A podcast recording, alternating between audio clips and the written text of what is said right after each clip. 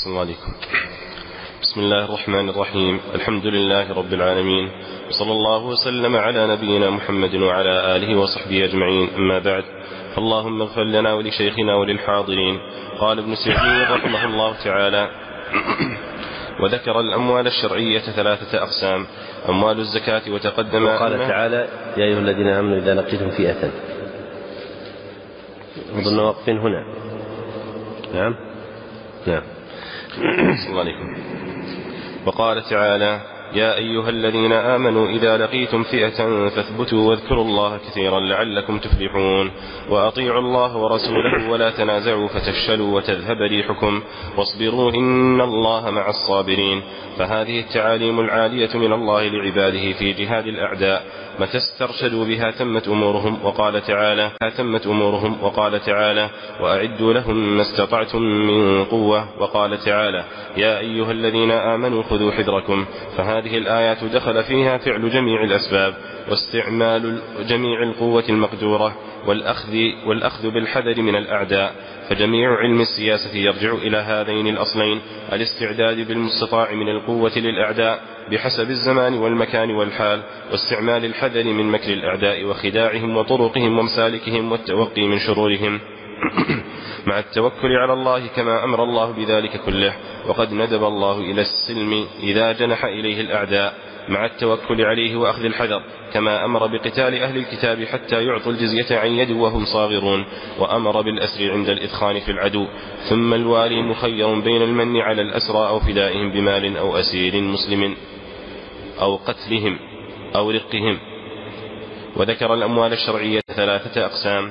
أموال الزكاة وتقدم أنها للأصناف الثمانية والغنيمة للغانمين تقسم أربعة, أربعة أخماسها بينهم للفارس على فرس عربي ثلاثة أسهم وعلى فرس هدين سهمان. وللراجل سهم والخمس الآخر يجعل لهؤلاء الذين سماهم الله. واعلموا أن ما غنمتم من شيء فأن لله خمسه وللرسول ولذي القربى واليتامى والمساكين وابن السبيل. وأموال الفيء كالجزية والخراج وخمس الخمس. والأموال المجهول أربابها وما لم يوجف المسلمون عليه بخيل ولا ركاب يكون للمصالح كلها ويبدأ منها بالأهم فالأهم وأحكام الجهاد ومتعلقاته كثيرة في الكتاب والسنة والله أعلم. ذكر المصنف رحمه الله تعالى في هذه الجملة آية أخرى من آي القرآن الكريم التي انتظم فيها بيان أحكام أحكام الجهاد وتوابعه. هي متممة لما سبق ذكره في هذا الفصل المندرج في النوع الثالث من أنواع علوم القرآن وهي وهو بيانه أحكام الطلب. فذكر المصنف رحمه الله تعالى جملة من الآي ذكر رحمه الله فيها أنها اشتملت على تعاليم عالية من الله لعباده في جهاد الأعداء متى استرشدوا بها؟ تمت أموره تمت أمورهم لأن المنبئ بها هو العليم الخبير. فما أمر به وأرشد إليه هو الجواب الكافي والترياق الشافي في هذا الباب. وذكر رحمه الله تعالى آيتين عظيمتين في هذا هما قول الله تعالى وأعدوا لهم ما استطعتم من قوة وقوله تعالى وقوله تعالى يا أيها الذين آمنوا خذوا حذركم فبين رحمه الله أن هذه الآيات دخل فيها فعل جميع الأسباب واستعمال جميع القوة المقدورة والأخذ بالحذر من الأعداء. ثم قال فجميع علم السياسة يرجع إلى هذين الأصلين الاستعداد بالمستطاع من القوة للأعداء بحسب الزمان والمكان والحال واستعمال الحذر من مكر الأعداء وخداعهم وطرقهم ومسالكهم والتوقي من شرورهم مع التوكل على الله كما أمر بذلك كله. ومراده رحمه الله تعالى بقوله فجميع علم السياسة أي المتعلقة بأمر الجهاد لا يريد بذلك أمر السياسة كلها والمراد بالسياسة تدبير أحوال الناس. وصار مخصوصا عند الخلق بما يتعلق بولي الأمر في تدبير أمورهم وأبواب ذلك متعددة ومن جملتها سياسة الجهاد. فسياسة الجهاد قوامها أصلان أحدهما الاستعداد بالمستطاع من القوة والآخر استعمال الحذر من مكر الأعداء. فإذا استعد المسلمون بما يستطيعون من قوة وحذروا أعداءهم وتحصنوا من غاراتهم كان ذلك من أعظم السياسات المتبعة في الجهاد مع ملاحظة أن هذه الأمور لا تعدو أن تكون أسبابا بيد الله فلا بد من التوكل. ومن مآخذ الفهم في القرآن الكريم كثرة اللهج بذكر التوكل عند ذكر الجهاد لأن قوة الخلق على جهاد أعدائهم لا تكون إلا إذا كمل توكلهم على ربهم. فإذا توكلوا على الله سبحانه وتعالى أمدهم الله عز وجل بقوة يغلبون بها أعداءهم. ثم ذكر المصنف رحمه الله أن الله ندب إلى السلم إذا جنح إليه الأعداء يعني ترك الحرب فإن المسالمة هي ترك القتال. يقال السلم والسلم. مع التوكل عليه وأخذ الحذر كما أمر بقتال أهل الكتاب وهم اليهود والنصارى حتى يعطوا الجزية وهي مال مقدر يدفعونه عن يد وهم صاغرون يعني عن ذلة ورغام. وأمر بالأسر عند الادخان في العدو يعني عند الإبلاغ فيهم فإذا أبلغ فيهم وعظم مصابهم فإن من سياسة الجهاد إصابة الأسرى منهم ثم الولي ثم الوالي للمسلمين مخير بين المن على الأسرى يعني العفو عنهم أو فدائهم بمال أي أن يدفعوا مالا يستنقذون به أنفسهم أو مفاداتهم بأسير مسلم عندهم. فيرد هؤلاء إلى الكفار ويؤخذ من كان عندهم من أسرى المسلمين أو قتلهم يعني قتل أولئك الأسرى أو رقهم بأن يجعلوا عبيدا مملوكين للمسلمين. ثم قال المصنف وذكر الأموال الشرعية ثلاثة أقسام أموال الزكاة وهذا هو القسم الأول وتقدم أنها للأصناف الثمانية. ثم ذكر القسم الثاني فقال والغنيمة للغانمين. والغنيمة اسم لما كسب من مال المشركين في الحرب. اسم لما كسب من مال المشركين في الحرب. تقسم أربعة أخماسها بينهم. فيجعل لهؤلاء الغانمين أربعة أخماس من الغنيمة ويجعل خمس في مصرف آخر يأتي. ثم بين كيفية قسمة الأربعة أخماس فقال للفارس على فرس عربي ثلاثة أسهم وعلى فرس هجين أي ليس بعربي سهمان. وللراجل الذي ليس على فرس سهم. والخمس الآخر يجعل لهؤلاء الذين سماهم الله عز وجل يعني في قوله فأن لله خمسه وللرسول ولذي القربى واليتامى والمساكين وابن السبيل. ثم ذكر القسم الثالث فقال وأموال الفي كالجزية والخراج. والخراج اسم لما يؤخذ على الأرض التي تستغل من الأرض التي تفتح عنوة أي قهرا ولم تقسم بين الغانمين. فإذا كان المسلمون قد أصابوا أرضا عنوة وقهرا لأهلها ولم تقسم بين الغانمين فيؤخذ على من انتفع بأراضيها خراج وخمس الخمس والأموال المجهول أربابها يعني أصحابها.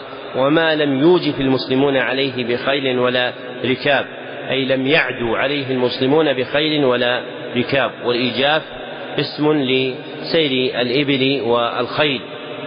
يكون للمصالح كلها فما كان من أموال الفي مما ذكره المصنف يكون في مصالح المسلمين العامة. ويوكل ذلك إلى ولي الأمر أو من ينيبه في ذلك ويبدأ منها يعني من مصالح المسلمين بالأهم في الأهم.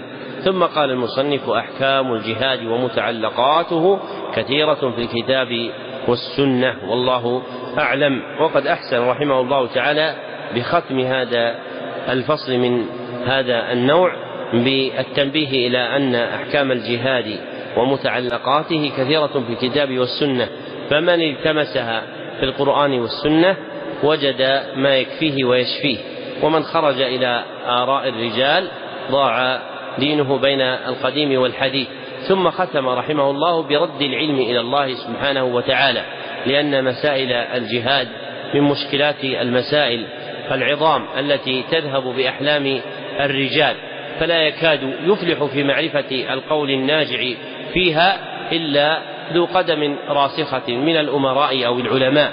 فلا ينبغي للمرء أن يقحم نفسه في هذا المهمه المضيع بل يحبس نفسه إذا كفي بغيره لئلا يكون بسبب كلامه سفك قنطار دم قليل دم من دماء المسلمين لأن أمر الدم عند الله سبحانه وتعالى عظيم. ولا يزال المرء في فسحة في دينه ما لم يصب يصب دما حراما كما ثبت في الصحيح من حديث عبد الله بن عمر رضي الله عنهما. فينبغي أن يتجافى العبد القول في هذا الباب وأن يرده إلى أهله ابتغاء سلامة دينه فإذا ثقلت عليه الأعباء وكان ممن أنيط به الأمر فإنه يستعين بالله سبحانه وتعالى ويستهدي بأنوار الكتاب والسنة ليلقى الله سبحانه وتعالى بريء الذمة من دماء المسلمين. فإن من أعان بشطر كلمة على دم مسلم كان اسمه عظيما. فكيف إذا كان المعين ليس بشطر كلمة بل بكلمات لا يبالي كيفما خرجت من رأسه فكيف إذا انضاف إلى ذلك أفعال تهيج على الوقوع فيما لا يحبه الله سبحانه وتعالى ولا يرضاه. ومن أحسن المتأخرين كلاما في باب الجهاد هذا المصنف عبد الرحمن بن سعدي رحمه الله تعالى فإن له كلاما كثيرا متفرقا في رسائله حقيقا بالجمع وأن يفرد برسالة تبين آه، رأيه رحمه الله تعالى في مسائل الجهاد وما ينبغي على المسلمين أن يفعلوا لأنه تكلم بذلك في وقت ضعف مع كمال عقل ورجاحته ومتانة علم فكلامه من أحسن كلام المتكلمين في هذه الأبواب لكنه متفرق في مواضع شتى من كتبه. فلو جمع إنسان كلامه في صعيد واحد حصل به نفع عظيم لنفسه بوقوفه على كلام عالم ذي عقل رشيد. فإن هذا المصنف من أعظم الناس عقلا في المتأخرين وأدقهم ذهنا ولا يقدر قدره إلا من عرف حاله وحال أهل بلده في ذلك الزمن فإنه كان يحيط بهم أحوالا. لو كان عالم عنيزة غير ابن سعدي لكان الحال حالا آخر. لكن كان عالم ذلك القطر هو ابن سعدي وله من رجاحة العقل الشيء العظيم. ثم خلفه أيضا رجل عالم عاقل وهو ابن عثيمين فكان في مواقفهما جمعا للشمل ورأبا للصدع وتأليفا للقلوب على الدولة الناشئة الجديدة. فالتحم بطريقتهما طريقة العلماء جميعا في هذه البلاد. ولو أنهما سارا بطريقة بعض من كان يعظم في نفوسهما لكان الخطب لا زال والصدع لا زال شديدا لكن من عرف رجاحة عقل الرجل وقرأ كلامه في أبواب الألفة والتقريب بين المسلمين ولم شملهم وتحبيب بعضهم في بعض عرف قدر ما كان لهذا الرجل من العقل. وأهل العلم ولا سيما في الأعصار الأخيرة يحتاجون إلى العقل أكثر من حاجتهم إلى ما يبحثون فيه في مسائل من العلم لا يحتاجون إليها. وكان من جميل كلام الشيخ عبد الله بن عبد اللطيف رحمه الله تعالى لما طلب منه الملك عبد العزيز أن يرشح له من يوليه القضاء والإمامة بعد بدء رجوعه إلى هذه البلاد فكتب الشيخ عبد الله بن عبد اللطيف إلى من يعرفه من أهل العلم في أقطار هذه البلاد أن اكتبوا إلي بأسماء من له صاع من العلم ومكتل من العقل والمكتل أعظم من الصاع فالمطلوب أن يكون المتكلم في العلم ذا عقل رشيد حتى ينتفع الناس بكلامه. أما من يكون عنده علم كثير ولا عقل له فإنه يضر أكثر مما ينفع ولا سيما إذا كان كلامه في أبواب الجهاد. والمراد من ذلك بيان الحق الحقيقة الذي يسلم به دين العبد. وليس ذلك تقهقرا عن القيام بالواجب لأن الله سبحانه وتعالى قد أناط بالواجب أناسا جعلهم ولي الأمر في باب الإفتاء فيه. فالأمر موكول إليهم ولكن المقصود براءة دينك عند ربك سبحانه وتعالى. نسأل الله سبحانه وتعالى أن يعز دينه وأن يعلي كلمته وأن ينصر أولياءه وأن يكبت أعداءه وأن يؤلف بين قلوب المسلمين ويصلح أحوالهم. والحمد لله رب العالمين.